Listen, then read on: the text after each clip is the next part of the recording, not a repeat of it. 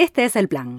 Un espacio que promueve el diálogo con niñas, niños, niñes y jóvenes. Buscamos incluir sus prácticas cotidianas en la agenda de los medios de comunicación. Porque para nosotras su palabra es valiosa y tiene que estar en los medios. Soy Vanina Canepa. Soy Anabel Barbosa. Y este es el plan. Episodio número 29. Infancias y juventudes en el Encuentro Nacional de Mujeres.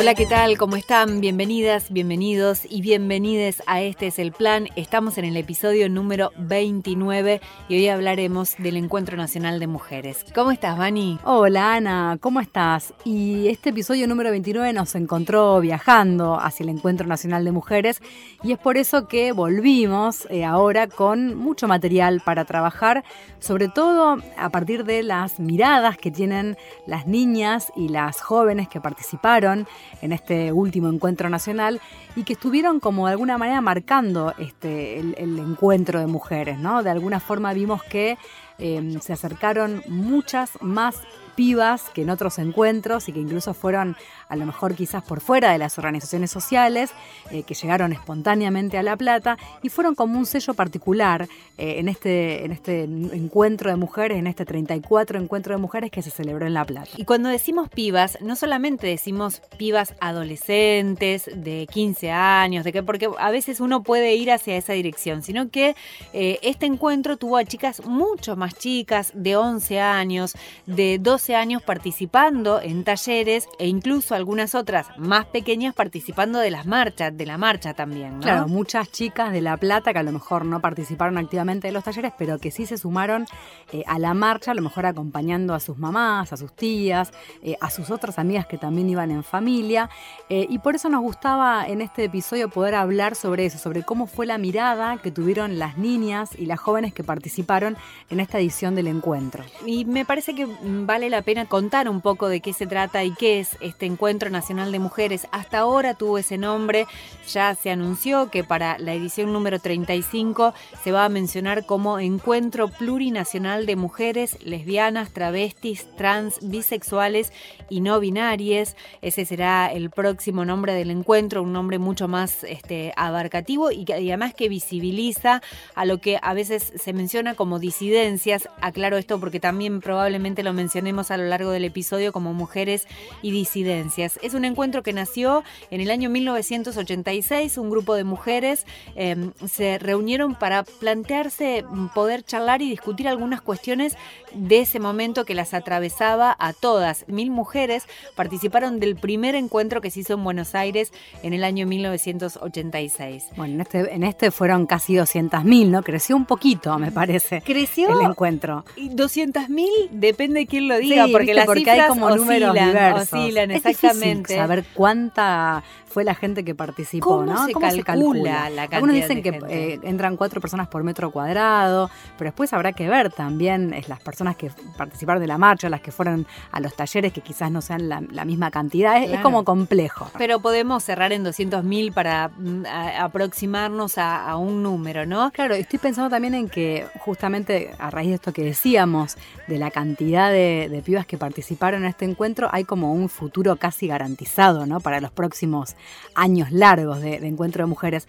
Y nos parece también una buena oportunidad poder hablar de eso en este episodio también, porque muchas veces em, cuesta encontrar información detallada de lo que pasa al interior del encuentro en los medios de comunicación, porque en general sabemos que cuando alguien que no fue nunca al encuentro de mujeres se lo nombran o se lo mencionan, muchas veces la respuesta que aparece es, ah, ese donde está arma lío en la marcha. Y eso queda como, a eso queda reducido muchas veces el encuentro bueno, también por cómo circula la información en los medios de comunicación sobre eh, este, este evento tan multitudinario que convoca a tanta cantidad de, mujeres y disidencias. El encuentro es inabarcable, o por lo menos esa es una sensación personal, porque suceden muchas cosas ahí, pero que tiene una modalidad de talleres. Desde el primer encuentro se, tiene esa misma modalidad eh, y son talleres a modo de conversatorio, de compartir experiencias, de escuchar a la otra, y me parece que también ese es uno de los, em, de los fuertes ¿no? De, de, este encuentro, de lo más importante. Pensar en algo que se supone es casi natural, hablar y ser escuchado, ¿no? que ya sabemos que no se da siempre, que no se da en todos los ámbitos. Y en este caso en donde se exponen cosas que tienen que ver con la sensibilidad de cada una. Con experiencias personales. Con experiencias personales, claro, es, es, exponerse con muchas de las cosas que le fueron pasando a lo largo de la vida y en algunos otros casos es eh, pensarse a futuro, ¿no? También proyectarse, eh, poder encontrar algunos espacios en donde después poder desarrollarse también. Claro, uno podría decir, el encuentro de mujeres es este, una jornada, dos jornadas, digamos, completas para poder debatir en talleres sobre diferentes temáticas que nos atraviesan como, mujeres, como disidencias también. Eh, pero al mismo tiempo también es un montón de mujeres ocupando el espacio público. Me parece que ahí también hay una clave muy fuerte del encuentro, es decir, eh, sentir que es muy seguro caminar por la calle, ¿no? Porque a donde vos vayas o transites te encontrás con otras este, mujeres que están habitando ese espacio y que hacen que la calle en ese momento se vuelva más segura. Eh, pero también es todo lo que pasa por fuera de las facultades en donde transitan esos talleres o en donde se dan esos talleres, que tiene que ver con las ferias en donde muchas de las mujeres emprendedoras este, exponen lo que hace para poder tener un encuentro comercial o, para intercambiar experiencias de lo que cada uno sabe hacer desde sus artesanías, sus manualidades, pero al mismo tiempo también es este, algunos sectores que a lo mejor disienten con este, la versión oficial del encuentro y organizan su propia actividad en la plaza.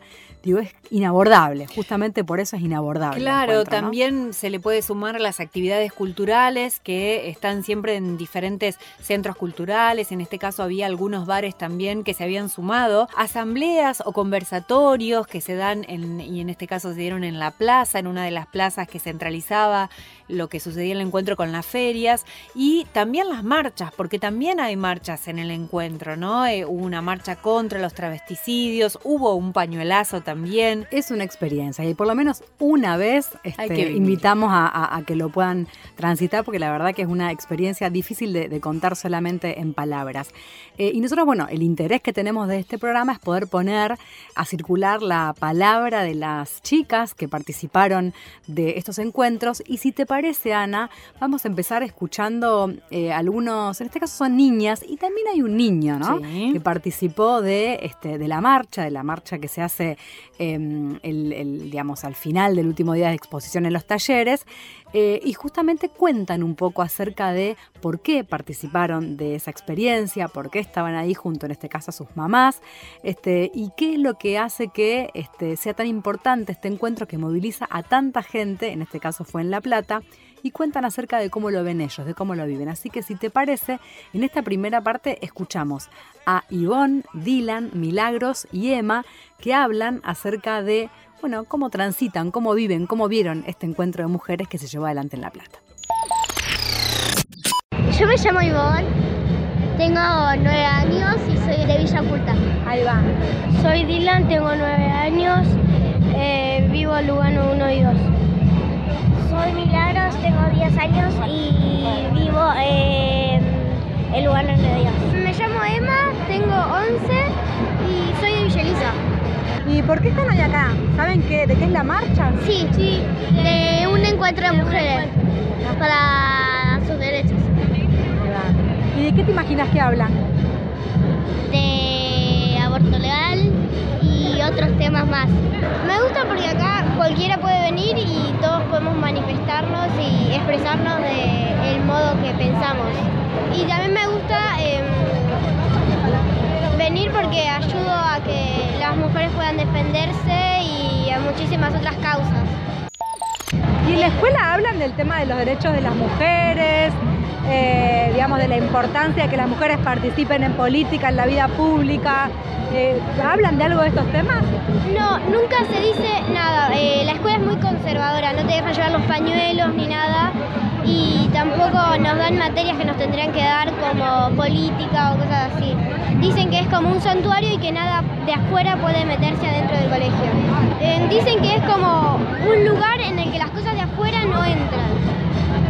¿Quién dice eso? Los profesores y el director y todo eso que es importante que las mujeres luchen por sus derechos?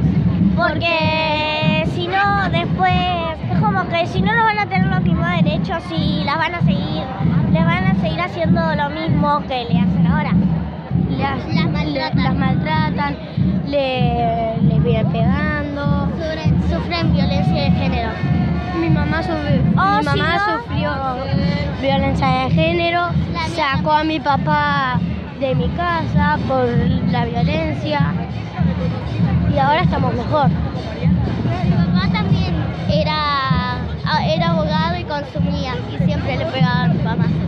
Y era muy triste ver que a mí era la consentida y a mi mamá le pegaba. Y toda la rabia también daba para mi perro, le pegaba. ¿Y ahora cómo es?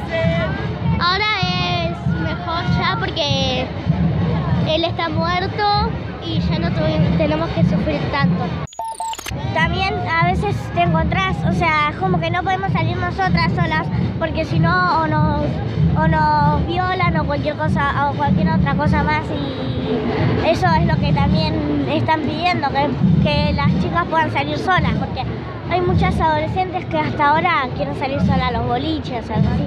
Ese es el tema, que acá en las marchas estamos intentando parar eso, la desaparición de muchas mujeres adolescentes. Adultas también y niños también. Este es el plan arroba gmail.com. Y así escuchábamos a Ivonne, Dylan, Milagros y Emma en la marcha, ¿no? Mientras íbamos, mientras ibas marchando, ahí este, ibas entrevistando a, estas niñas. Sí, y fíjate cómo la cuestión de la violencia de género no es un tema del que deben hablar solo los adultos, ¿no? Porque evidentemente en una charla muy breve de, pocos minutos surge como una problemática que los afectó a ellos como niños y como niñas de vivir en su casa situaciones de violencia Em, y bueno, y marchaban en este, en este caso justamente para que a otras mujeres no les pase lo mismo y para que a otros niños tampoco les pase lo mismo. Sí, y pensaba también en lo importante que es habilitar la palabra, ¿no?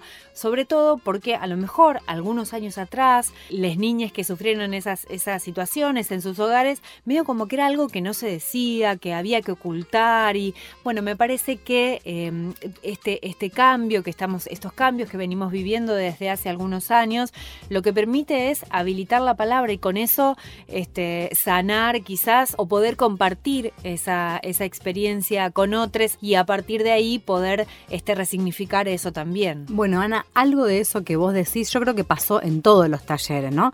Pero particularmente sucedió en el este, taller número 83, eh, que se llama Mujer y Deportes, que eh, bueno, fue un taller en donde se habló o se planteó de la cuestión de la discriminación de las mujeres en el ámbito deportivo, el deporte en las distintas etapas de la vida, la maternidad, los estereotipos de género, el deporte amateur, profesional, eh, como actividad recreativa y también como elemento de socialización en los espacios, por ejemplo, barriales. Em, y en este espacio se vio esa cuestión de eh, digamos, de acuerdo a las personas que, participaron y que nos contaron testimonios de ese taller, eh, se veía cómo la confianza y el respeto con el que se escuchaba los testimonios de cada una de las mujeres hizo que se puedan contar cosas incluso muy dolorosas eh, y que solamente se lograron este, en ese contexto de amor y de respeto en la escucha, lo cual es clave para, pensar en los talleres que se llevan adelante, ¿no? Bueno, y si te parece, compartimos la experiencia de dos chicas que participaron de ese taller, muy jóvenes, muy chiquitas, 11, años, 12 años. 12 años. ¿Esto qué implica? Que eh, las chicas llevaron a sus mamás. ¿No? Que sucedió en muchos de los casos de las más chiquitas. Que, a su mamá que la lleven al encuentro. pidieron a sus mamás que la lleven al encuentro y en algunos casos también, si la mamá no podía, se pedía a una tía, algún familiar, alguien para que pueda acompañarlas y para que puedan participar. Pero es algo que surge desde las chicas para con las madres en muchos casos, La famosa revolución de las hijas. Exacto, de eso, de eso se está hablando mucho en estos tiempos. Y si te parece, la vamos a escuchar a Olivia Ayub y Emilia Camerini que nos cuentan su experiencia en el taller Mujer y Deportes. Informe realizado en colaboración con la Defensoría de Niñas, Niños y Adolescentes de la provincia de Santa Fe.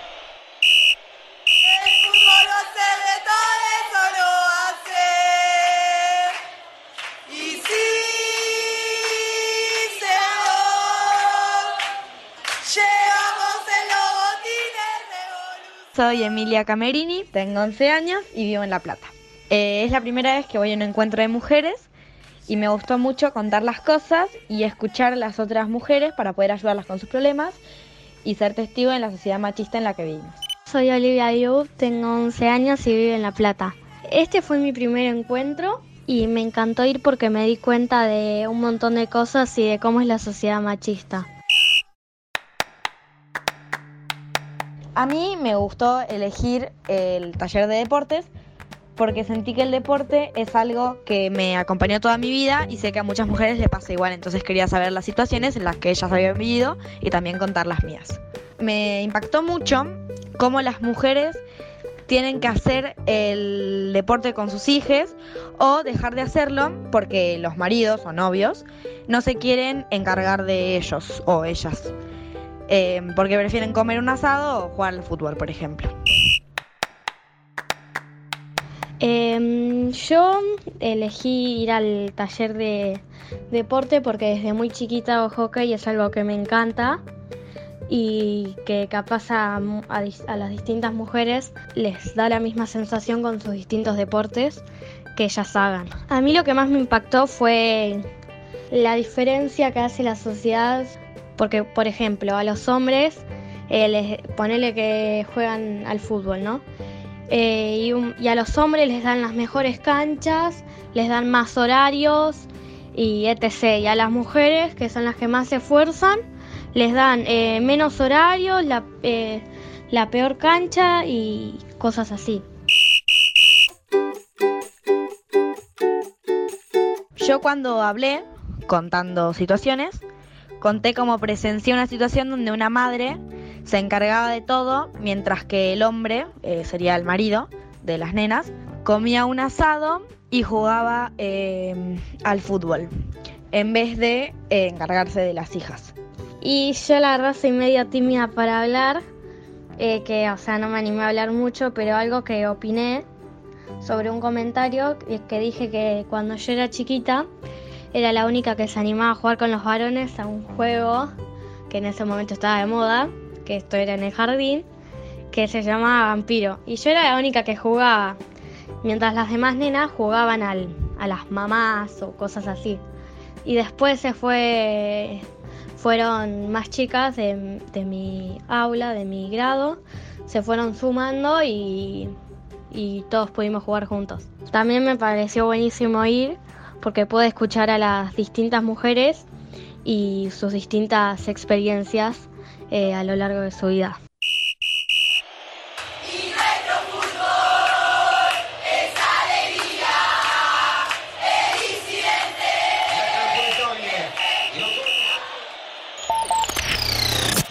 Este es el plan.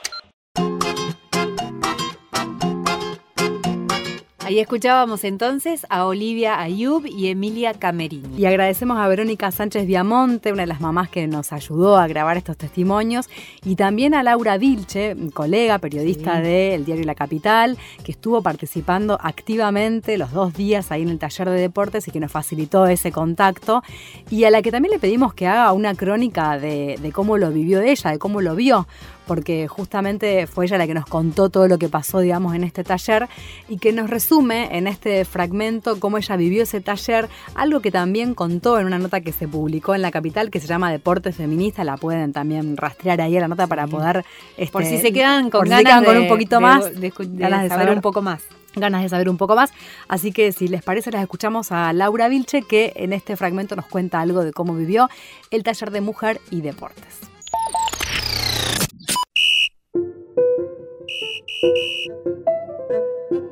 Elegí el taller de mujer y deportes porque mm, justamente trabajo en un, en un diario para el suplemento deportivo y siempre digo que trato de que mis notas fundamentalmente apunten a lo que sucede fuera de la cancha.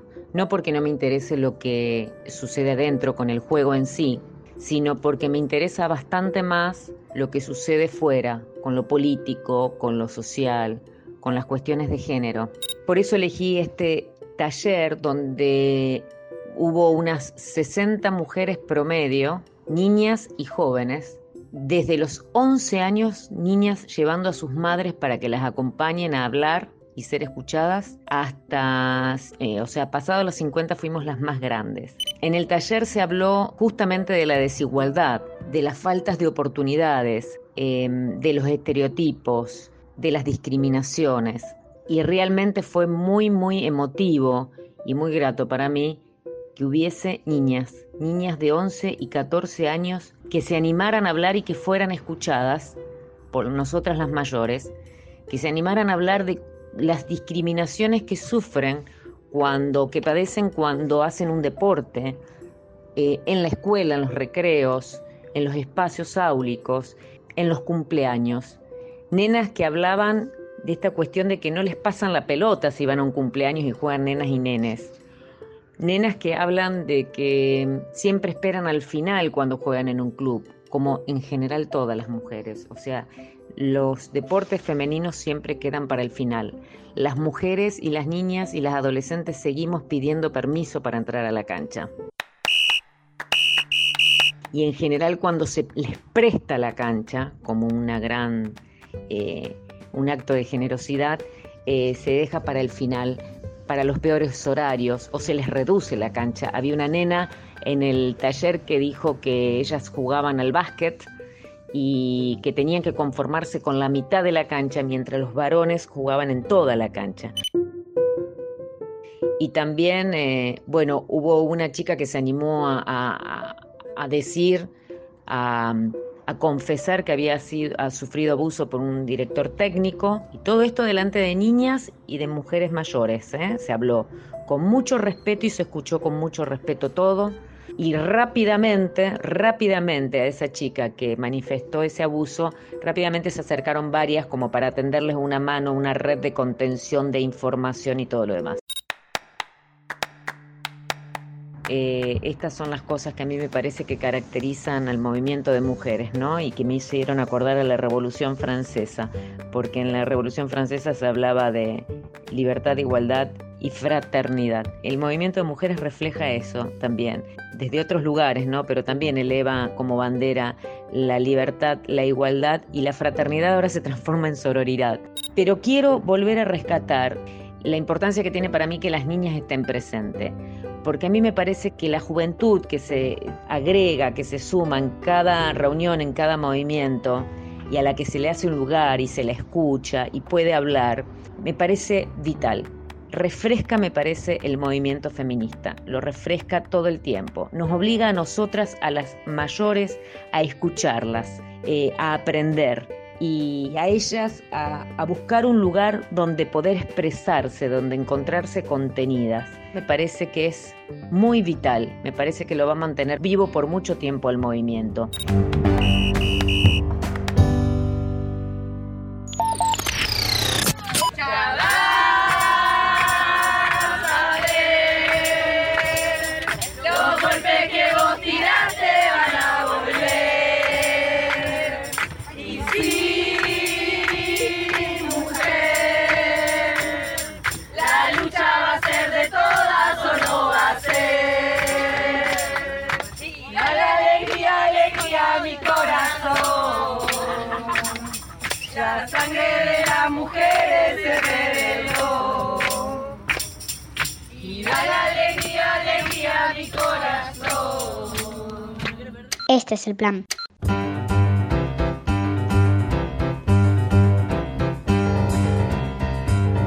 Episodio número 29 de Este es el plan dedicado al Encuentro Nacional de Mujeres y Disidencias y vamos a mencionar algunos de los otros talleres en donde estuvieron, en donde participaron eh, niñas y jóvenes, ¿no? Porque también hubo un taller que se llamó Mujer y Educación Sexual que se desarrolló en la Universidad Nacional de La Plata y ahí se debatió un montón sobre este tema, pero fue uno de los talleres que tuvo justamente una gran participación de chicas de entre 15 y 16 años. ¿no? Entre las cosas que se trataron, se señaló la falta de implementación de la ESI que en muchos casos eso está relacionado con la resistencia de las autoridades de cada colegio eh, a implementarla o el bajo presupuesto destinado para implementar la ESI y el rol del Estado, la Iglesia y otras instituciones intermedias. ¿no? También hubo otro conversatorio que se llamó el Conversatorio de Niñeces y ahí veíamos en, en alguna nota que se publicaba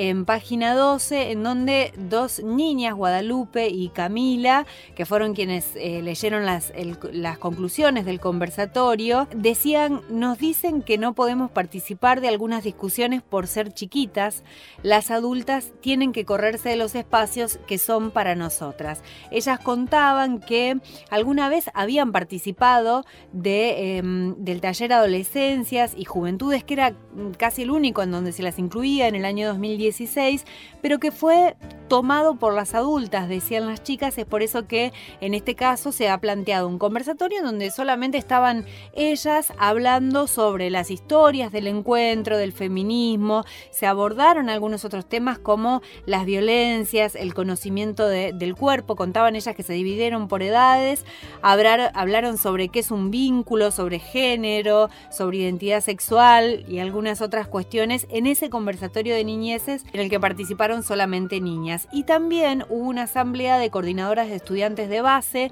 que sumó casi 600 pibas de diferentes colegios. Bueno, y hubo un taller, Ana, que se llamó de relaciones afectivas, eh, un taller que explotó y empezaron a eh, surgir diferentes talleres de relaciones afectivas desparramados por todo el campo de la, de la universidad, un taller en donde, entre otras cosas, se habló del amor en todas sus formas, relaciones sexoafectivas diversas, poliamor, eh, también la cuestión de los celos, las amistades, la despersonalización en la pareja, el amor romántico, y la gran mayoría de las personas que participaron en esos talleres eran eh, jóvenes muy pequeñas, eh, digamos una sub-20, un sub-20 eh, era como la, máxima representante de esos talleres, en donde todo el tiempo se estaba hablando acerca de, bueno, qué es lo que, lo que en definitiva se condice más con la cuestión del feminismo, porque muchas personas, muchas de las mujeres que estaban ahí decían, bueno, eh, ser, si soy más feminista, el poliamor es ser más feminista, la evolución del amor es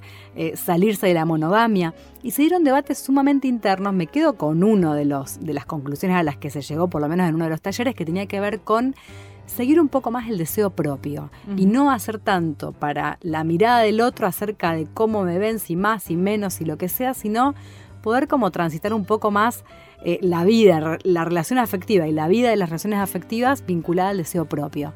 Digo, bueno, fue un debate interesante y me parece que es oportuno nombrarlo porque fue uno de los talleres que explotó en la Facultad de Humanidades. Este es el plan arroba gmail.com. Justina, 16 años. Contame, Justina, ¿es la primera vez que venís a un encuentro? Eh, al encuentro nacional sí, pero a marchas y eso no. ¿Y qué es lo que te parece interesante de este encuentro, ¿Qué, de todo lo que pudiste vivir en estos días? No sé, más que nada que se juntan muchas mujeres, también el tema de los talleres, que están muy buenos, que no se suelen hacer así porque sí, digamos, y que las que estamos acá podamos aprovechar para venir, porque se hacen en diferentes partes del país y cuando estás lejos generalmente no vas, entonces... ¿Y participaste de algún taller? Sí, Fui al de mm, violencia y maltrato. Vos decías eh, que no es la primera marcha a la que vas, eh, sos, digamos, militás en el feminismo. Sí, milito en la comisión de género de mi colegio y voy con ella siempre, con el centro estudiantes, digamos. ¿Qué cosas eh, crees que empezaste a modificar o que se empezaron a modificar a partir del feminismo? Digo, desde lo personal o desde lo que ves en tu entorno, a lo mejor de algunas prácticas que se dan, que se daban habitualmente y que ahora empiezan a cambiar. Claro, no sé, en general el trato también que tenemos las mujeres con las mismas mujeres, no sé, el tema de la ESI también, como lo cotidiano. Yo me llamo Lauriana y tengo 16 años. ¿Es la primera vez que, que participas de un encuentro? El encuentro sí y la marcha solamente fui a la del 8 de marzo, acá en La Plata. Bien, y bueno, lo que le preguntaba ella, ¿qué es lo que te parece importante del encuentro? ¿Qué es lo que más te gustó? Yo creo que la visibilización que que que tantas mujeres juntas y además el hecho de los talleres que en muchos casos yo creo en muchas historias personales que no saben cómo afrontar distintos tipos. Bueno, eso más que nada el taller que fuimos nosotras, pero que por ahí es un, un buen espacio para hacer contenidas y, y encontrar algún tipo de ayuda. Sí, es la primera vez que vengo al encuentro. A otras marchas he ido, pero al encuentro es la primera vez que vengo. Yo creo que lo más importante para mí es que, que nos demos cuenta que, llegamos a un nivel masivo, que somos una banda y mientras más somos mejor, ¿no? Que nos demos cuenta que no estamos solas, que por ahí estamos dispersas por todos lados, pero cuando nos juntamos somos una banda. Eso fue lo más importante, me impulsó a venir mis ideales, en que pienso que la mujer es una de las cosas más importantes, el respeto, la igualdad, todo. Me llamo Brisa Pacheco y tengo 13 años. Es la primera vez que vengo a un encuentro tan grande, lleno de personas que la verdad que me enorgullece demasiado. La verdad que me encanta de que la mujer se haya rebelado contra el, el patriarcado y me enorgullece tanto de que todas las mujeres puedan salir y no ser estar tapadas por un hombre. Me gusta que sean liberales con sí mismas.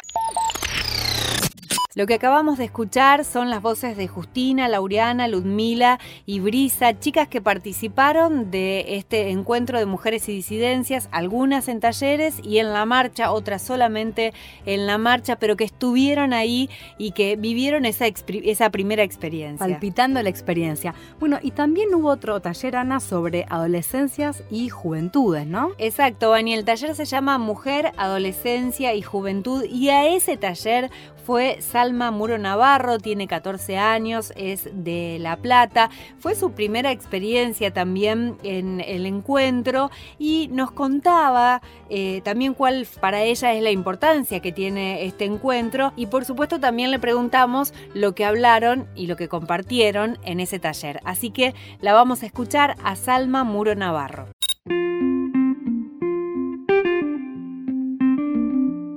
Decidí participar porque se me hacía muy interesante que ya 34 años que se realizan estos eventos y quería conocer el ambiente, quería saber cómo se manejaban las mujeres que venían a los encuentros, eh, pero quería saberlo desde dentro del mismo encuentro. Fue la primera vez que participé de uno y la verdad que fue una experiencia muy muy linda. Antes de participar había estado leyendo más o menos cuántas mujeres se esperaba que hubiera y se escuchaba como un número grande, pero al momento de verlo plasmado en una cantidad de personas fue increíble la cantidad de mujeres que estaban ahí para disfrutar y al mismo tiempo luchar por sus derechos. Me parece muy importante la existencia del encuentro de mujeres porque es un espacio para la opinión libre, es un espacio en el que se pueden enclarecer dudas sobre diversos temas en todos los talleres. Es un espacio en el que se, se observa la, la fuerza que tenemos las mujeres cuando nos unimos. Participé del taller de mujer, adolescencia y juventud y realmente fue un espacio muy muy lindo porque hablamos sobre diferentes actitudes que hasta hoy en día la sociedad sigue teniéndolas como mal vistas y hablamos de diferentes temas como el bullying, la ESI, la carencia de ESI, hablamos de las relaciones familiares, hablamos de los tabúes que tenemos las mujeres adolescentes. Fueron muchos temas los que abarcamos y llegamos a muy buenas conclusiones realmente.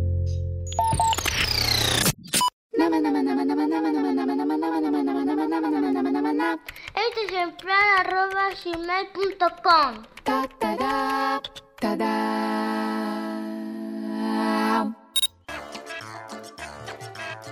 Si te pasa a vos, nos pasa a todas. Frente a cualquier situación de violencia hacia las mujeres, podés llamar al teléfono verde todos los días, las 24 horas. 0800 444 0420. No tengo más miedo, sé que puedo pedir ayuda y sé que se puede decir no.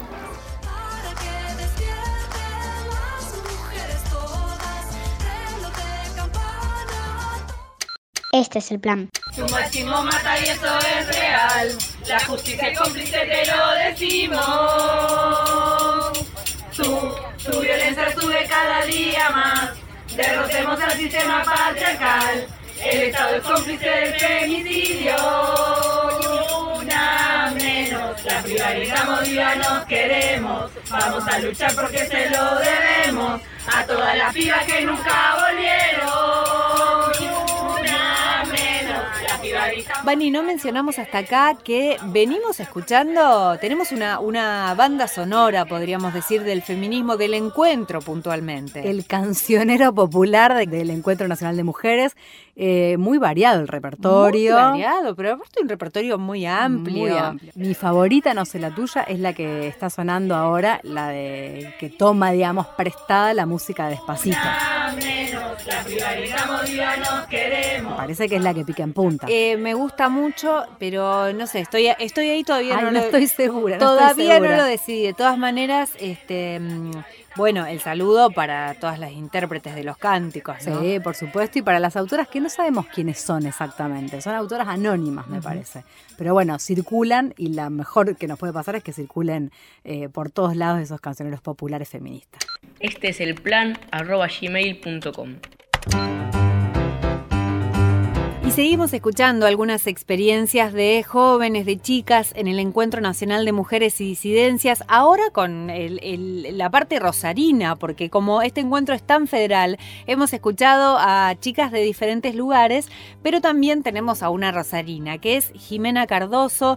Ella tiene 15 años, es estudiante de la Nigelia Soria, no es el primer encuentro del que participa, a pesar de su corta edad, ya tuvo una experiencia anterior y eh, nos cuenta en esta parte justamente eso, por qué participa de los encuentros, qué es lo que le parece importante. ¿A qué talleres fue ella? Ella fue a, eh, fue a una charla de cuerpos menstruantes y al taller de mujer y deporte. Así que algo de esa experiencia nos cuenta ahora. A ver qué dice.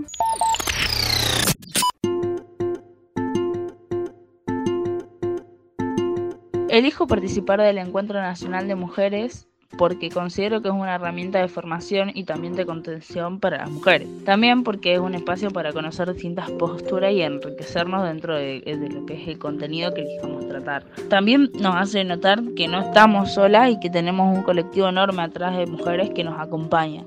Yo cuando fui la primera vez, que fue el año pasado, cuando se hizo Entreleu, me lo imaginaba más lleno de gente de mi edad, y como un evento más chico, no tan plural como el que fue. Y cuando fui vi que era una movida diferente, eso me sorprendió un montón. La cantidad de gente que se movilizaba por, por informarse y por luchar, sí, eso fue algo que me impactó bastante.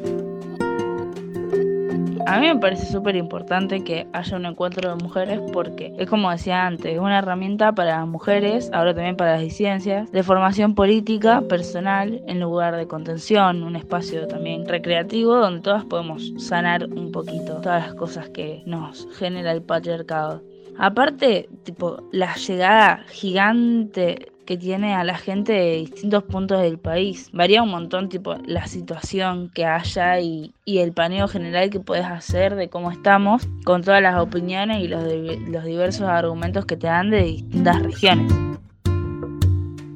Yo participé de dos talleres. Uno era de cuerpos menstruantes y otro era de mujer y fútbol. Y lo que más me sorprendió entre los dos talleres fue poder cambiar el nombre del taller de mujer y fútbol a Todes y fútbol. Lo que estábamos tratando de entender no deja de ser el ambiente del fútbol y qué rol ocupa la mujer en ese. El fútbol sigue siendo un ambiente súper machista y poder deconstruir eso me pareció algo re lindo y, y una cosa como que algo muy impactante. Ahora que ya se pasó el encuentro, tengo muchas ganas de que venga el próximo para poder seguir utilizándolo como herramienta también de, de florecer, que me ayude a mí, que sea algo para crecer y que así como yo lo comprendo como una herramienta y un encuentro de todas lleno de sororidad, pueda entenderlo y servirle así a otras mujeres y a otras disidencias.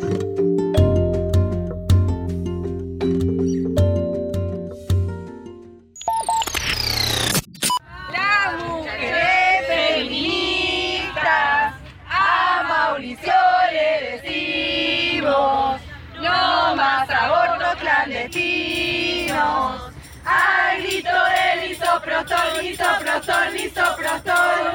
Ese gran medicamento que sabemos conseguir, aunque vos no lo permitas, el aborto va a salir y va a salir y va a salir. Misoprostol, qué grande sos, misoprostol,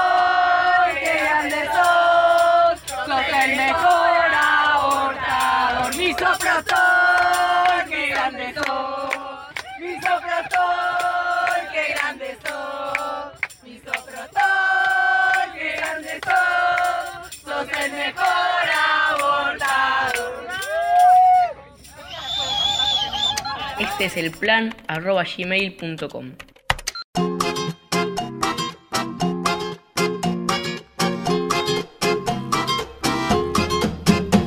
Repasando algunas de las conclusiones o por lo menos las experiencias que se dieron en los diferentes talleres. En este caso, en el taller de lenguaje inclusivo, hablamos con dos niñas eh, de 11 Muy años. chiquitas. Muy chiquitas, las dos que participaban de. eh, que no fue la primera vez tampoco que participaron, ¿eh? participaron en la edición anterior y ahora también en La Plata. un poco de este taller de lenguaje inclusivo que planteaba esta idea de preguntarse por qué y para qué lo usamos. Y ellas llevaron justamente al taller una experiencia que tuvo que ver con algo que vivieron en la escuela, que las incomodó, que no les gustó, y a partir de ahí les pareció interesante esta idea de poder compartirlo en el encuentro. Por momentos con vergüenza, a veces uno se anima más a hablar, otras menos, pero lo importante es que lo pudieron hacer y pudieron compartir lo que les pasaba. Así que si te parece, escuchamos a Lola y Juana, dos de las niñas que participaron del taller de lenguaje inclusivo. Yo me llamo Juana y tengo 11 años. Eh, Lola y tengo 12 años. ¿Es la primera vez que vienen al encuentro? Eh, la mía es la segunda, fui el año pasado a Puerto Madryn. Y nada, la pasé re bien como este año. ¿Y por qué te gusta venir al encuentro? ¿Qué te gusta del encuentro? Y todo, compartir con todas las mujeres, todas nuestras opiniones y eso. Y, y también saber que estamos como en un lugar de confianza, entonces sé que tipo todo lo que pase estamos en confianza y no pasa nada. La mía es la primera vez y lo que me gusta es como de que nos apoyamos mutuamente y que eh, bueno, es divertido y es lindo acompañar y apoyar. Fuimos a uno de lenguaje inclusivo y nada, eh, hablamos sobre una situación que pasó en la escuela, de que algunos maestros y algunas maestras no nos dejaban hablar con lenguaje inclusivo. Eh, en cambio, otra, una de las maestras, hicimos un consejo de grado que es debatir entre todos los compañeros y todas las compañeras eh, sobre el tema y llegar a una conclusión y se llegó de que al menos con esa maestra se podía decir todos y todas, todos, se podía hablar como cada uno y cada una quiera.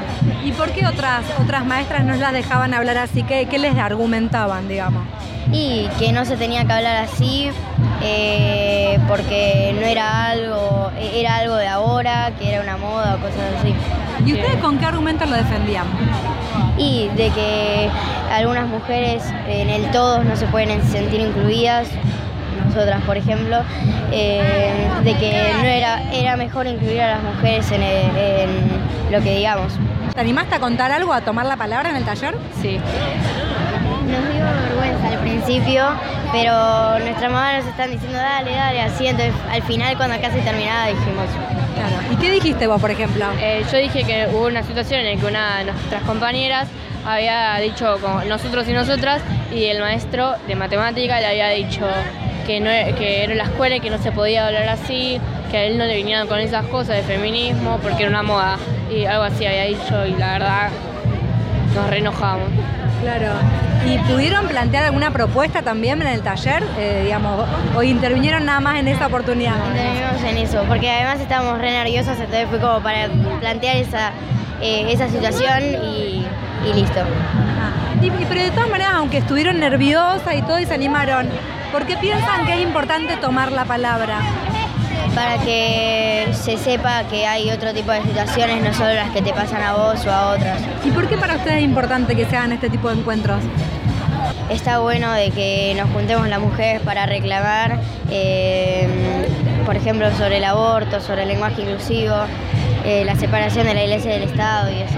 Porque, por ejemplo, en los talleres se comparten eh, ideas y anécdotas que no todas son las mismas y que se puede aprender una de la otra. Cuando vuelvan a esta semana a la escuela, ¿qué le van a contar a los profes eso? ¿Tienen algo? ¿Se les ocurrió? Sí, no sé, contar la situación. Eh, eh, para, para, que se sepa de que fuimos, de que la pasamos lindo, de que fue una experiencia linda y que quizás que eh, otros compañeros y otras compañeras en algún momento quieran venir.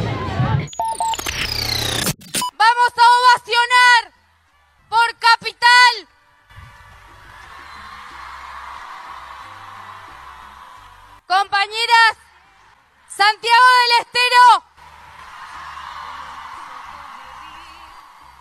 Tenemos una cuarta propuesta que es Tucumán. San Luis.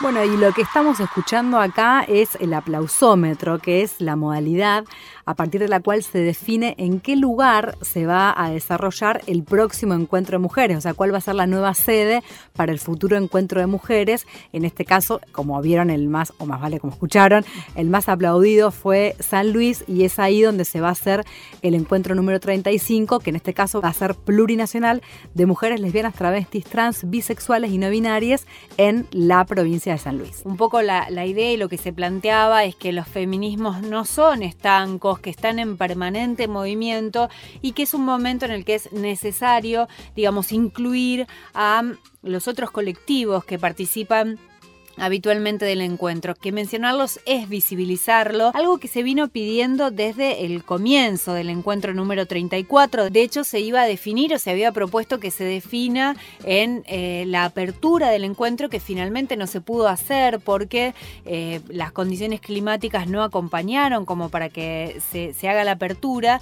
Y entonces ese tema de lo plurinacional, de mujeres, lesbianas, travestis, trans, bisexuales y no binarias, también a atravesó los talleres y en muchas de las conclusiones, o por lo menos en algunas de las conclusiones que se escucharon en el cierre del encuentro, aparecía este, e, ese tema y aparecía la necesidad y el acompañamiento a ese cambio de, de nombre del encuentro. ¿no?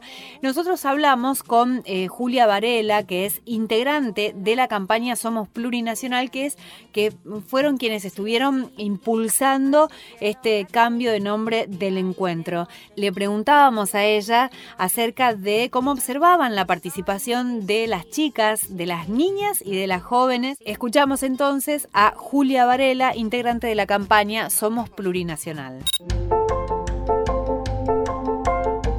La juventud y los pibis organizadas y no organizadas fueron un montón en la ciudad, se vieron en las calles, en las plazas, en los espacios de talleres y la verdad es que fue algo fundante también para poder recuperar las discusiones que, que los jóvenes están teniendo en torno a los feminismos y poder abrir la cabeza, el corazón y estar a la altura de esas discusiones para darle forma y cuerpo a la campaña. ¿no? Si bien nada, tenemos memoria y podemos recuperar los saberes y las experiencias de, de las personas que le han dado forma también a las discusiones de los feminismos a lo largo de los años y que nos precedieron, también somos conscientes que las juventudes hoy están marcando unas discusiones y unos modos de, de vivir y de atravesar su identidad que la verdad es que mm, es tremendamente potente y nos parece súper revolucionario también. Entonces creemos que las juventudes hoy en día están llenando los espacios públicos, los espacios políticos y que es necesario también eh, darles bola, ¿no? Creo que a partir de la emergencia de la discusión en torno al aborto en el año pasado en Capital y a partir también de las discusiones que, que, se vienen gestando en los diferentes espacios públicos y políticos en torno a las juventudes y las cosas que vienen pensando y sintiendo ellas, es que se ha llenado la calle, las calles de La Plata, de gente tremendamente joven y con un montón de discusiones y de modos de vivir su identidad, su sexualidad, sus modos de vincularse, súper potente. Donde mejor se expresó eso fue en eh, los talleres. Hubo talleres que el año pasado no estuvieron, no existían y que este año sí empezaron a aparecer como un emergente y un ejemplo claro es los talleres que discutieron en torno a las niñeces y juventudes trans, por ejemplo. Y creo que ahí hay una puerta enorme eh, a pensar las identidades y a pensar las reivindicaciones de derechos y a pensar una nueva sociedad más justa, más inclusiva, que nos abrace a todos desde eh, el darle bola y el abrir el corazón y las discusiones políticas, por supuesto, también a los jóvenes.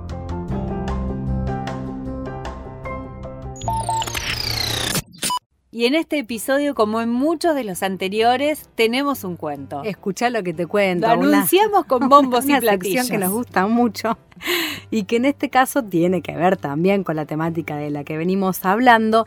Y el que elegimos hoy se llama Rosa Caramelo. Es un cuento escrito por Adela Turín e ilustrado por Nela Bosnia. Me gustaba nomás comentar algo muy rápidamente de Adela Turín, que es italiana, nació en el año 1939 y desde los años 60 que se viene dedicando a analizar los sesgos sexistas en la literatura infantil. Una grosa de Una grosa desde el año 60 eh, y viene trabajando desde ese tiempo con esta idea de eh, combatir la discriminación de género desde el ámbito de la familia patriarcal. Eh, y desde ahí a, empieza como a publicar diferentes colecciones vinculado a trabajar esta temática.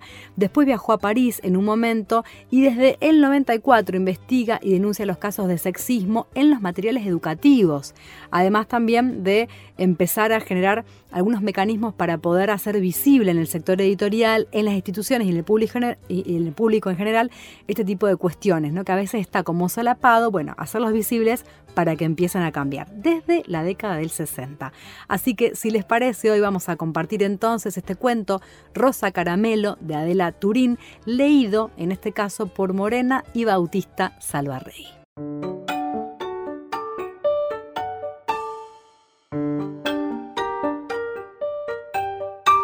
Había una vez, en el país de los elefantes, una manada en que las elefantas eran suaves como el terciopelo.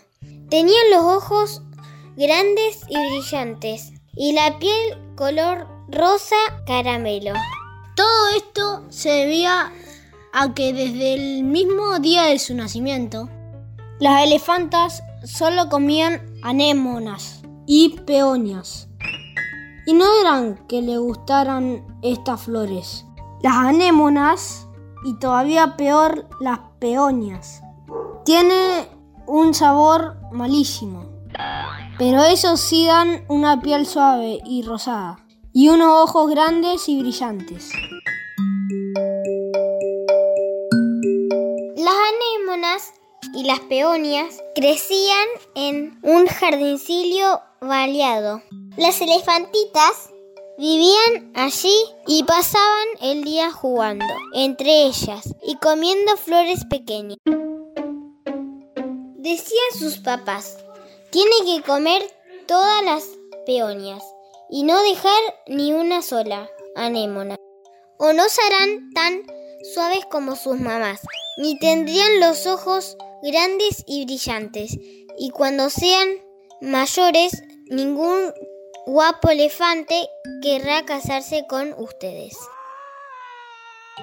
Para volverse más rosas, las elefantitas llevaron zapatitos color de rosa, cuellos color de rosa y grandes lazos color de rosa. Desde su jardincito baleado, las elefantitas veían a sus hermanos y a sus primos, todos de un hermoso color gris elefante, que jugaban, comían hierba verde, se duchaban en el río, se revolcaban en el lodo y hacían la siesta debajo de los árboles. Solo Margarita, entre todas las pequeñas elefantas, no se volvía ni un poquito rosa por más anémonas y peonías que comiera. Esto ponía muy triste a su mamá elefanta y hacía enfadar a papá elefante. Veamos, Margarita, decían, ¿por qué seguís con ese horrible color gris? ¿Qué sienta tan mal a una elefantita? ¿Es que no te esfuerzas? ¿Es que eres una niña rebelde?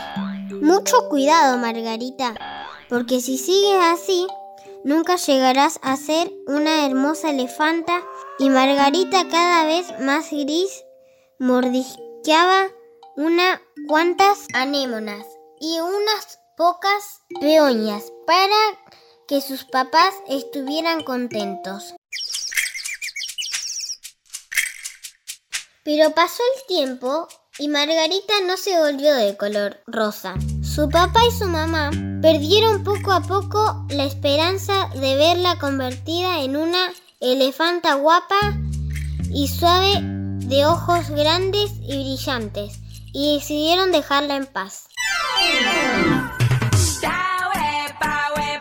Y un buen día, Margarita feliz salió del jardincito vallado, se quitó los zapatitos, el cuello, el lazo de color rosa y fue a jugar sobre la hierba alta, entre los árboles de frutos exquisitos y en los charcos de barro.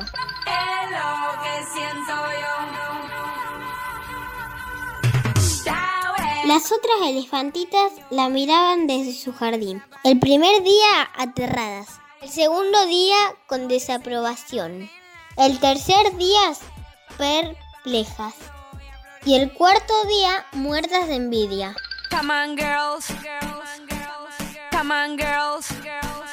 Al quinto día, las elefantitas más valientes empezaron a salir una tras otra del vallado.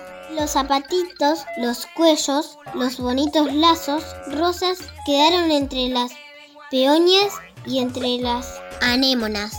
Después de haber jugado en la hierba, de haber probado los riquísimos frutos y haber comido a la sombra grandes árboles. Ni una sola elefantita quiso volver nunca jamás a llevar zapatitos, ni comer peoñas o anémonas, ni vivir dentro de un jardín vallado.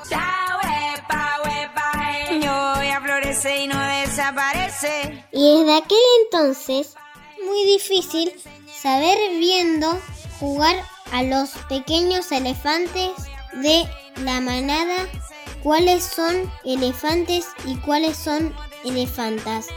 Se parecen tanto. Come on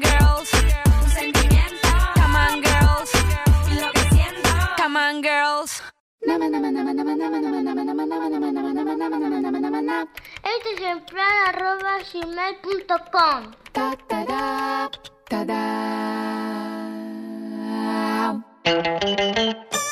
Este es Bueno, qué alegría, la verdad, poder haber hecho este episodio. Teníamos muchas ganas. Surgió medio como eh, sobre la marcha el episodio, ¿no? Sí, es cierto, porque no es que fuimos al encuentro especialmente para traer material para el programa, pero que también fuimos a ver qué nos sucedía con esa experiencia. Y en un momento nos encontramos ahí y dijimos, che, vamos a grabar porque está buenísimo. Hagamos algo, hagamos algo. Y bueno, y terminó y, saliendo después, Lo bueno también es que esto que nosotros empezamos a pensar de una manera también contó con la ayuda de mucha gente y por eso queremos agradecer no solamente a las niñas y las jóvenes y las chicas que nos contaron sus experiencias en el encuentro, sino también a todas las otras que estuvieron participando de alguna manera y ayudando para que este episodio pueda contar con esas experiencias. Bueno, y lo que queda claro, me parece, después de este episodio es que hay encuentro para rato. ¿eh? Las nuevas generaciones seguramente van a marcar eh, diferentes formas de ir llevando adelante el encuentro, le van a poner otra impronta seguramente, pero futuro hay seguro. Nos encantó hacer este episodio, nos encontramos la próxima semana. La producción y conducción de Este es el Plan está a cargo de Vanina Canepa y Anabel Barbosa. Hasta el próximo episodio, hasta luego. hasta la próxima.